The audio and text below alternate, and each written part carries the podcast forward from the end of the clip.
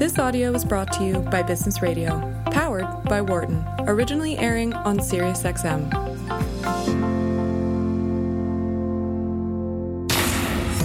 From the campus of the University of Pennsylvania Wharton School. This is Marketing Matters on Business Radio. Hello and welcome. You're listening to a special edition of Marketing Matters here on Business Radio Sirius XM 132.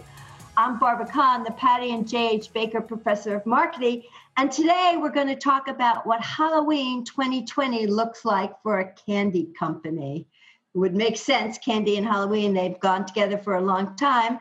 And let me introduce my co host, Professor Americus Reed, um, the world's only brand identity theorist Hello, Americus. Hi, Barbara. So, you know what? It's going to be October in a couple days, and uh, that does mean that in terms of events, Halloween is looming. And in my neighborhood, West Philadelphia, Barbara, we off we have every year a big famous outdoor parade, Halloween parade that closes down several of the streets and creates a parade route where the kids can walk and get candy through this parade route. There's bands, there's singing and dancing. And unfortunately, it's been canceled.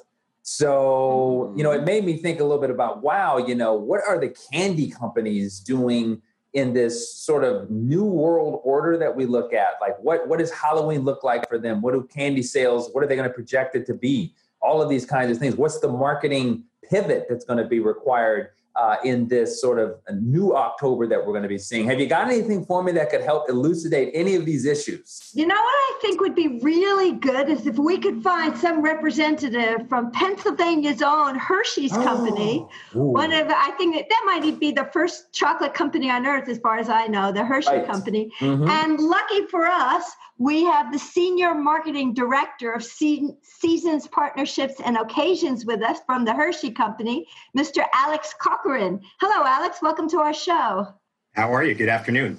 So, is Hershey's the first chocolate company in the in the world? That is a good one. In the world, I would say absolutely not. In the U.S., certainly the the first to bring chocolate to the masses in the U.S. You know what's interesting? A lot of, I was just going to say what's interesting, Alex. From the European Mm-hmm. What, what's interesting is it's first in my mind, which is telling me, Alex, congratulations to you and your colleagues, because in terms of just the perceptual map, the psychological space that's in my brain, share of my mind, it is absolutely an amazing company. So we're very excited to have you here. Thanks. So, I mean, one of the things before we get into Halloween, and it's surprising to me that during COVID, people aren't just eating nonstop candy, I wouldn't. I don't understand why anybody wouldn't do that. That would make sense for me as a response. But uh, as I recall, this may be a, maybe an urban legend. It may not be true, but what I thought I remember about Hershey's it was Hershey chocolate is so well known, and the word chocolate and Hershey go together so well that for a really long time they never advertised. Is there any truth to that? True in the in the early years um, from a Hershey perspective. In fact, the, the the belief is that Milton Hershey didn't advertise, but he was actually a master marketer, and through the way that he either promoted or the way he delivered chocolate, ultimately billboards, trucks, word of mouth, he was actually a master marketer. But it wasn't until the late 1960s that traditional advertising became part of the marketing mix. Interesting. Yeah. Okay. So, first of all, tell us how you came to Hershey's. Uh, what's your background in candy? Sure. Actually, I started as a as a packaged goods marketer working in healthcare marketing, and I came, um, you know, after doing that for six or seven years, and corns and calluses and all those kind of things. There was an opportunity for the Hershey Company at that time was taking a new direction. This was in the early 2000s, um, and really going from more of a sales driven uh, organization to a brand driven organization. And as a marketer, uh, that was extremely exciting. And so I had an opportunity to join at that period of time and am coming up on almost my 20th year in America's best chocolate and candy brands. And mm-hmm. now I'm involved in seasonal celebrations for many years. And uh, it's a great place to be. Consumers love our brands um, and they love this category. So you said seasons, and we are going to talk about Halloween, but just before we get into all the issues with Halloween, so you do seasons. So you must do yes. Easter, Christmas, um, Halloween. Are those the seasons? Uh, those are those are traditional seasons, and in fact, we have a we have a summer season as well. So we look at the you know Valentine's, Easter, summer, um, fall, um, Halloween, right through holidays. So there's pretty much a season going on from a candy perspective all year long. Oh, I see. And are there really big differences between the candy we eat at Easter and Halloween and Christmas? There, there are the you know the I know the Halloween that we're going to talk about today is maybe the one season where consumers' um, interest is is really to have the candy wrapped, and it doesn't have to be that different, wrapped in a in a safe way that they can give it out. But if you look at all the other traditional seasons, it's really the role that I have and my colleagues is to take the everyday candy we have and bring it into the season in a way that um, that makes it special for the way consumers use it. So if you think of your holiday candy or Easter candy, it's wrap. I see I see a hand being raised. no, I, I, that's really funny. I'm actually just communicating with my co-host uh, Alex so that I can jump in because I'm super excited about what you're saying, and I want to just get a real quick blur before you continue your thought there. How how was the summer season candy sales wise for, for the for this product category? It, did COVID have any impact, a positive or negative, on increasing or decreasing sales? Yeah. So COVID, uh, the two separate answers to that. The summer in general is one of the lower periods of time for the category. COVID has brought unique behaviors around candy and especially chocolate candy. Mm-hmm. So we've double digit increases of our candy uh, throughout the summer and right into Halloween as consumers are spending more time at home and candy's playing a role, whether it's in the candy dish, baking, having friends over in the backyard, s'mores, you name it candy's playing a real central role to the behavior consumers are having right now. Okay, so before we got off on that tangent, which is interesting, but I just did want to hear the. I'm a huge candy person, so I want to hear everything there is about candy. yes. um, and I was curious. You were finishing a thought, and I kind of just want to hear the end of it on the difference between Halloween candy and Easter candy, and yep. like I was curious about all that. So, what are some of the different thoughts you had so, there? everything that we do we're occasion based marketers so we are we are understanding what the consumer behavior is at any one season and then trying to line our candy up in a way that makes sense. So i'll use holiday as a great example where the consumer um, you know has treat for me or candy dish that we call around the house where they want candy that speaks the season to them whether it's a flavored candy or a wrapped candy. They also want candy that's decorative because it can be put in a candy dish you do crafts with it. But then they also want candy that's special for gifting, whether it's to those in their family or to or to colleagues or friends. So the requirements for candy allow us a lot of uh, flexibility to be creative. Whether we wrap it, we shape it, we put it in great packaging, we flavor it. Um, there's so many different things that we can do to br- bring relevancy back to our brands in each season.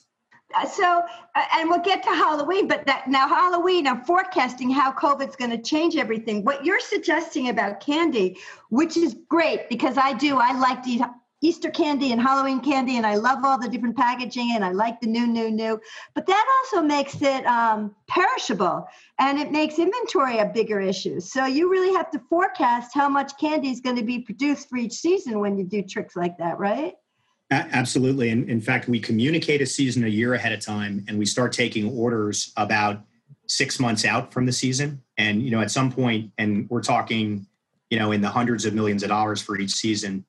Um, so yeah, know, you have to you have to make to order, especially for that when the product is seasonally dressed, that we like to call it. So we have a very, very good process of really understanding where the demand is and being able to provide what we think is the right amount of product for the demand so you don't have leftovers, et cetera, in the marketplace at the end of the season. Yeah, because I do buy, uh, you know, after Easter candy at half price, and I just load up on it then too when it's not perfectly forecast. So that must have been a now getting into Halloween this season if you plan this a year in advance, you couldn't have known COVID was coming for this season. So how has that messed up your forecasting? Or maybe it has. It, it, as as you said, it. Let's just put it this way: it's made it a very interesting year, but a mm. but a couple um, that were really helpful for us. If, if you think about the timing, um, right about the middle of March, we were in our Easter season, and COVID hit. And the last two weeks of Easter, there was a national lockdown when mm. percent of candy sales occur. But what we found is our sales were only down 7%. So mm. the hmm. consumer found a way to to buy the product because they wanted to celebrate with their family. And so the reason I tell you that is we were just about to finish the seasonal orders for Halloween.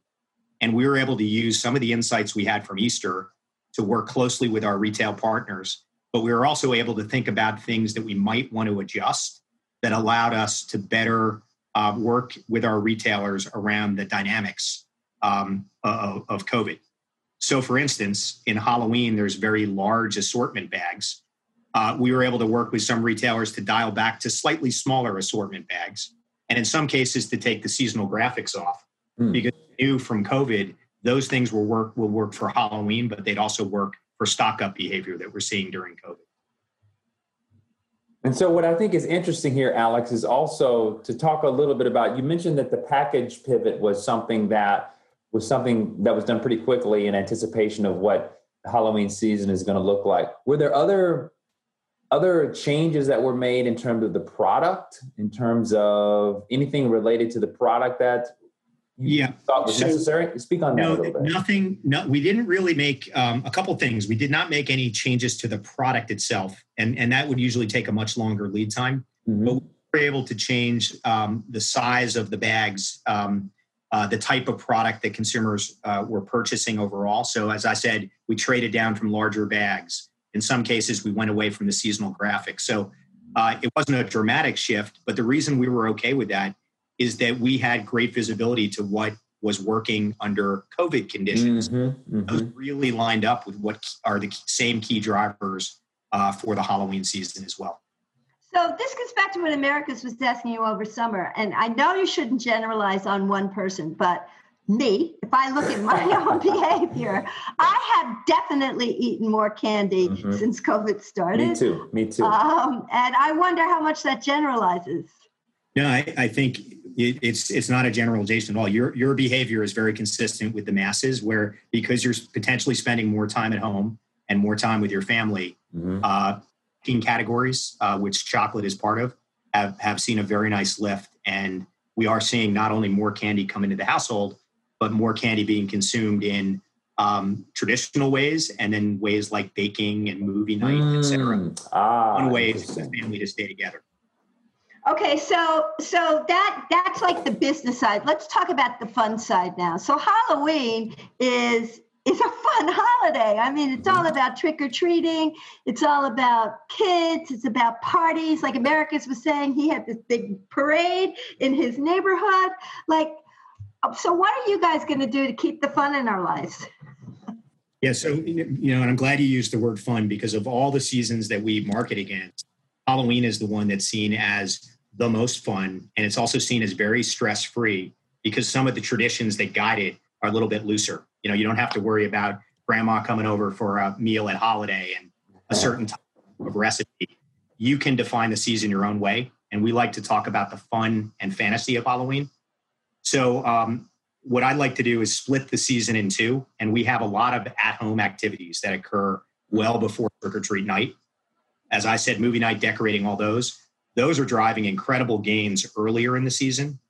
But as you get later in the season, it really becomes about maybe some of the more social aspects, which are with friends, neighbors, etc.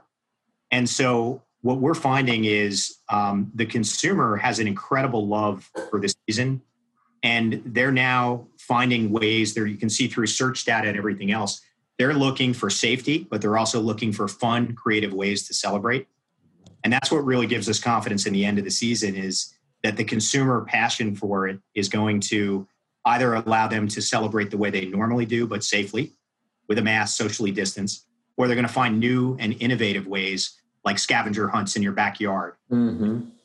So, your question around what we're doing that's a little bit different, we've changed a little bit of our marketing mix. So, we're mm-hmm. ah. really dialed up some of the competitive, um, some of the content aspects for the early and mid uh, season where we're dialing into family movie night, as I said, or baking to really drive some of that engagement. And near the end of the season, we've been partnering um, with other Halloween specific retailers, the Halloween mm. Association, as an example, and Harvard Health to create a full map of the country that outlines risk profiles and mm. then based the risk profile down to the to the township level. Um, you can define what are the many safe ways that you can celebrate the end of the season. Where so what is what is risk defined by how many people have COVID in that particular area? It, it's it's COVID and it's also the the the um, percentage of cases, but also the direction that the cases are moving in. And That's so, uh, what what you'll find now is is only about ten or fifteen percent of the country is in the zone. The vast majority of the country is is what we would call yellow. And so, um, and this information can be found at Halloween twenty uh, Halloween2020.org that we're talking about. But the nice thing about it is, you know, if you're in an area that's red, obviously everybody's being cautious. You may be in a green area, but for certain personal reasons, you need to be cautious. So, what I love about the map and the information is it gives helpful uh, direction on the many ways you could celebrate and not have to forego the season. Interesting. Well, one thing that should be true about Halloween is it's outside. The trick or treating, at least, is outside. And if you keep social distance, it seems like we're allowed to be outside and far away from people. I mean, so. Correct.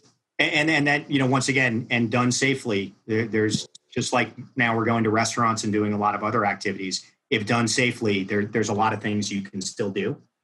Listeners, if you're just joining us, we are speaking with Alex Corcoran, Senior Marketing Director, Seasons Partnerships and Occasions at the Hershey Company. Now, Alex, I want to ask you something because this is interesting. You you piqued my interest because Barbara always preaches to me, Americus, she got to use the data. And this is interesting because she always telling me, she's telling me, Alex, data is the new oil, all of these wonderful things. and I, and I find this really intriguing the fact that you would look at the COVID data and adjust to the, the COVID data. Can you give us a specific example of how you would segment based on that so that if you saw red or yellow or green, sure. what can you give an example of what specifically you would do in the marketing mix that would be different in the green area versus the red area versus the yellow area? Yeah, a lot of it comes down to our ability to be agile from a media content perspective. So knowing that an area is, uh, in a certain direction, uh, you know, it'd be irresponsible for us to be sending messaging that was maybe not consistent with with safety.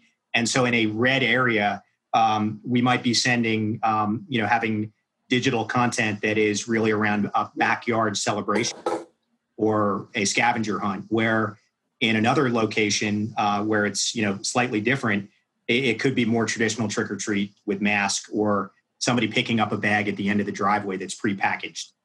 Um, so we're able to use um, data in ways, quite frankly, that we never have. Uh, the amount of new things that we're doing to try to get um, real time market data has been fascinating. And it's actually, I think, a, a, real benefit for our future efforts when we're in the non COVID environment. Interesting. That's pretty cool. So, how has things like Instagram and all of that affected what you how you market? Mm.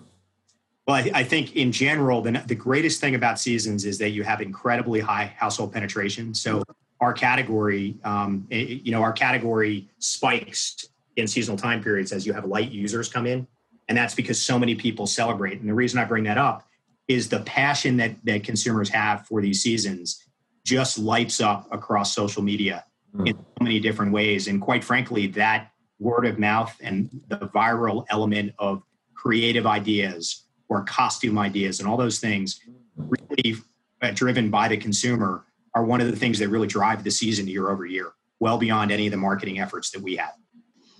Uh, given uh, you know the fact that there's so many changes here, uh, do you are you coming up with like more innovation i mean i, I don't I'm, you're talking about innovation but i mean like new candy ideas or their mm. new product introductions or are yes. people, just in general is there like holdback because we there's so much uncertainty mm. no so so the good thing i mean as the leader in the category we're you know high 30s share in the category and we have uh you know two three of the top five brands with assortments reese and kit kat innovation is a critical part of of the way we go to market and in fact in in halloween we know 21% of, of, of Halloween celebrators like to try something new. So they mm. traditional, but they want something new.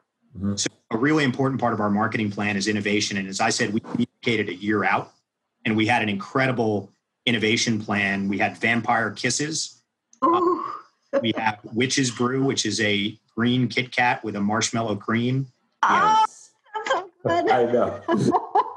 Hershey's Fangs, and we have Reese's Franken Cup, and so you're fun. Drool. I want to read all of that.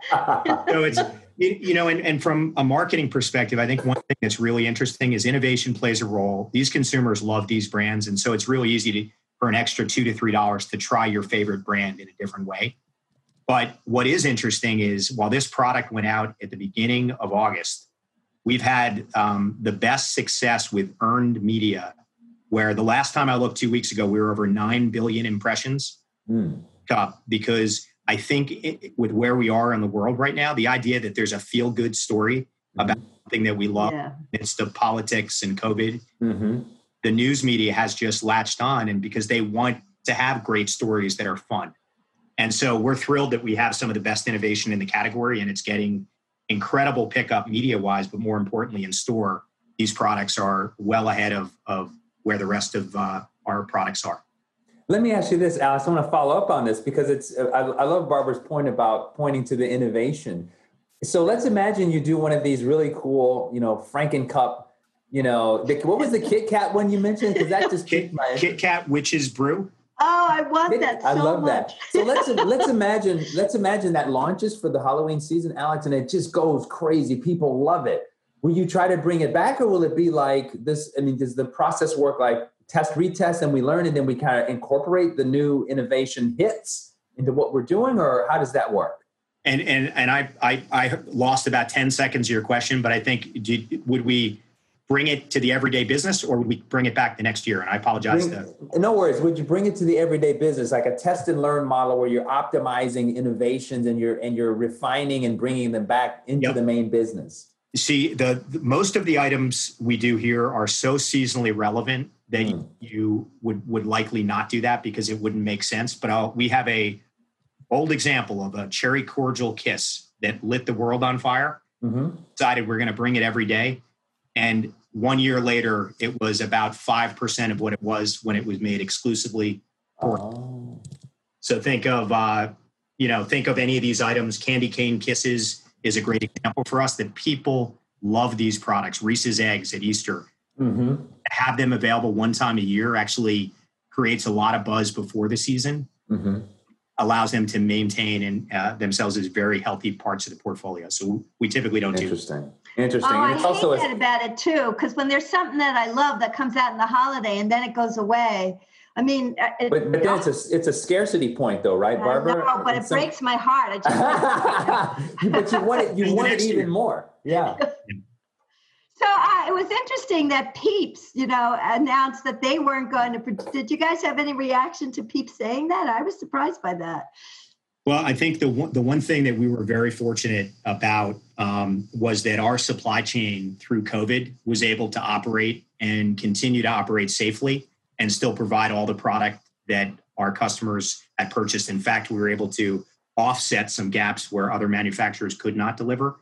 So I think in the case of uh, some Ooh, we might have lost him like we lost the uh, the Reese's eggs. oh, I hope he comes back. It sounds like though, just to, to, you know continue this conversation with you while we try to get him back, uh, that you know part of this, and I don't know if, if you know anything about this with respect to the retail environment, but like at some point the the ability to to continue innovating in a way that's creative must become really hard, especially in these kinds of categories where yeah a, but you know that's why you got creative people on earth you know like they come up with the newest ideas or they recycle old ideas in a crazy new way uh-huh. um, I, that's you know the American initiative. That's like that the creativity. How yeah. did they come up with new songs and new music all that's the time? Fair. Hasn't everything been played before? That's fair. That's actually no. a good point. That's, that's I would I would tell you when you're dealing with brands like Kisses and Reese's and Kit Kat,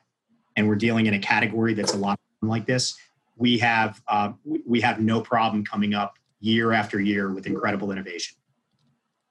So uh, you know that, and it, it's part of the fun of this business, quite frankly, that you can mm-hmm. ideate and immediately launch, and then at the end of a season, you get to evaluate and figure out where you go next. Mm-hmm.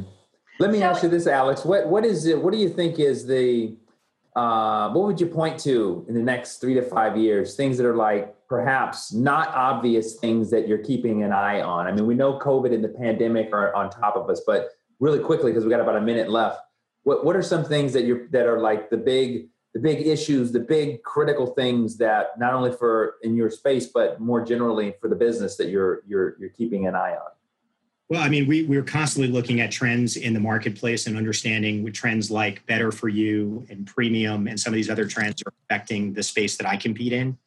Um, and so those are constant things that we try to innovate against. Um, what I'm really focused on is understanding um, the consumer usage occasions and where we have an opportunity to really expand our portfolio with our brands, be it, you know, do it yourself is an area that's in, incredibly strong and um, you know, gifting is just such an area where people want core brands to be able to gift. So I'm more focused on understanding the consumer occasion and our gaps and then trying to fill that. But of course, we look at the big picture in the category to see if that gives us any indicators of where we might want to fish. Oh, that sounds great. Well, Alex, thank you so much for joining us today and bringing a little bit of fun into our lives and telling us Halloween is not dead, but thriving with brand new products. Thank you so much for joining us. Great. Thank, thanks for having me. And can you tell us again where our listeners can go to keep up with all the great stuff you were talking about? That new map you said on safety for trick or treating, and maybe some of the new innovation you guys have. Sure. So you can um, Halloween2020.org is one one place where you will find um, the map and some of the ideas, and the Halloween. Um, sorry, the Happiness Hub um, is the other opportunity area where you can come in and see some great ideas from the Hershey company on do it yourself and some of the other ways. And it might be the Hershey Happiness Hub. So apologies, I didn't have that handy. But uh, we're Google is, experts. We'll figure it out. and otherwise, hit a retailer near you uh, or order directly, click and collect online, and everything that you want is at your fingertips to enjoy the season safely. Well, thank you so much. For more guest interviews, check out our Wharton Business Radio Highlights podcast on iTunes and Google Play.